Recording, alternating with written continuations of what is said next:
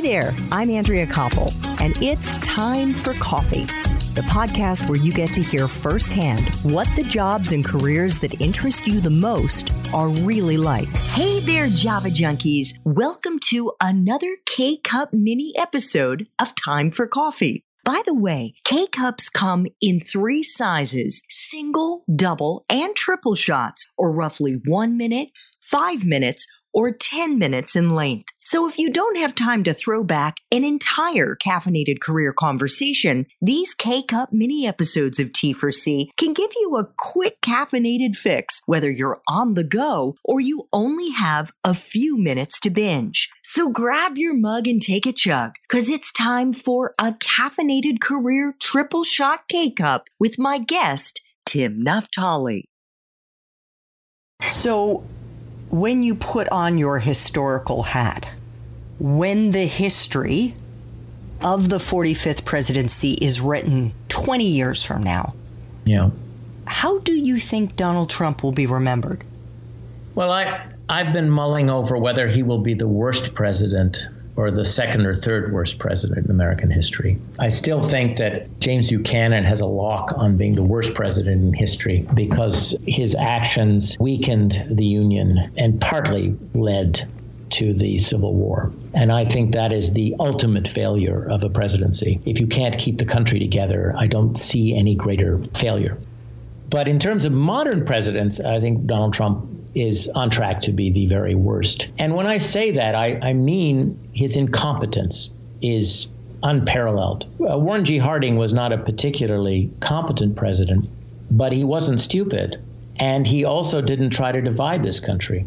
Actually, after the Tulsa riots that we've learned more about because the president sought to make his first, he thought post COVID, of course it wasn't post COVID, public rally in Tulsa, we were reminded of the, the massacre in Tulsa in 1921 well, Warren G. Harding was president, and, and he tried to issue a healing statement afterwards. So this is a pre- we have a president who is not only incompetent but a divisive president, and the coronavirus challenge has shown the costs to the country of an incompetent president. It's a terrible thing. I, I, wish we didn't have to go through this to see the costs of incompetence. All of those lives that we lost because our federal government didn't step up to work closely with the states and to send the right public message about the steps that each and every one of us can take to not only lower our own vulnerability, but to discourage the transmission of the virus. That's on Donald Trump. So I think that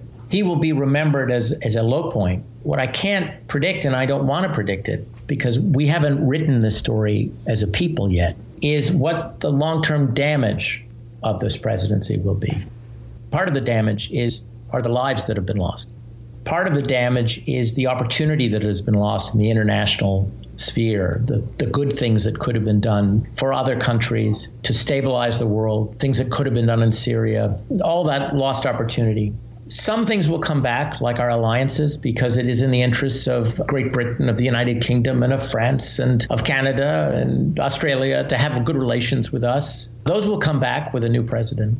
But what, what I can't say, because we haven't written that chapter yet, is what the effect will be on all of us. And that depends on the referendum in November. The American people now have no excuse. They know Donald Trump. They know his incompetence. They know how divisive he is. They know that he enables white supremacy. They know that if he isn't in his heart a racist, he certainly acts like one.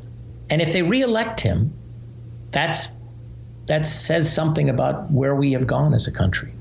And that chapter hasn't been written.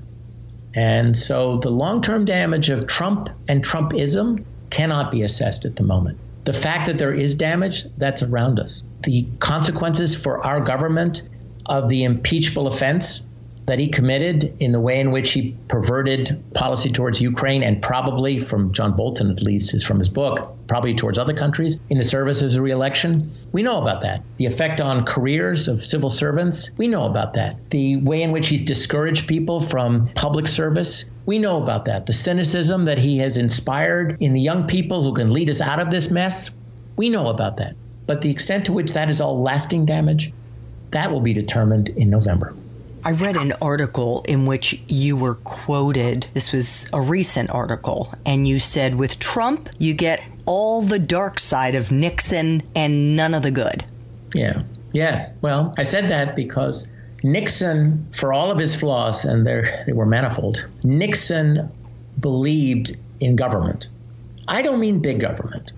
I mean, he believed that the federal government had a job to do.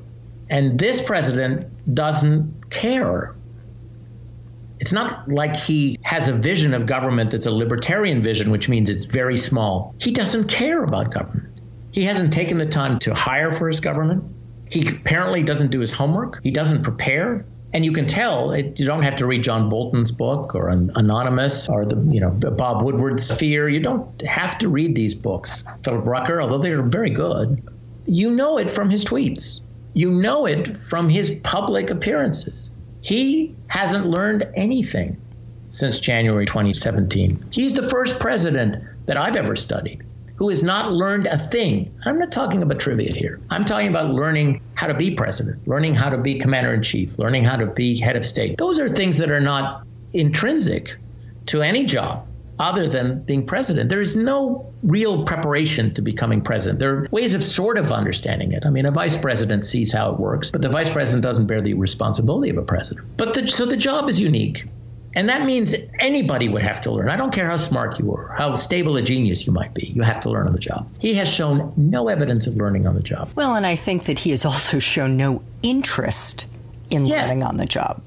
Contrast that with Richard Nixon, and I'm no great fan of Richard Nixon's. My job was to make the Richard Nixon Library accessible to everyone and for it to be a safe space for research. It had been contested space because the family had owned the library.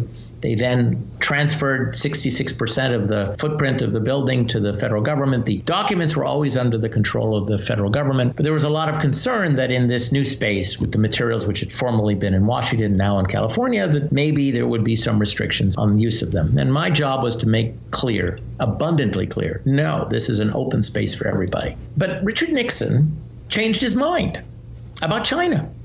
There are a lot of things he changed his mind about. That that's so important. Imagine Richard Nixon, who had part of the way he made his name in the 50s, was almost being a conspiracist about the role of China in international system. He had been one of those who argued that the Truman administration had lost China, which is ridiculous. I mean, how the United States could have won or lost China, a country with a much larger population, is of course ludicrous. But he had made that argument. Well, he's the one who goes, he doesn't just have diplomatic relations or doesn't just start having diplomatic conversations with China. He actually goes to China as president. That's thinking outside the box. That's showing that he changed his mind. And that's leadership.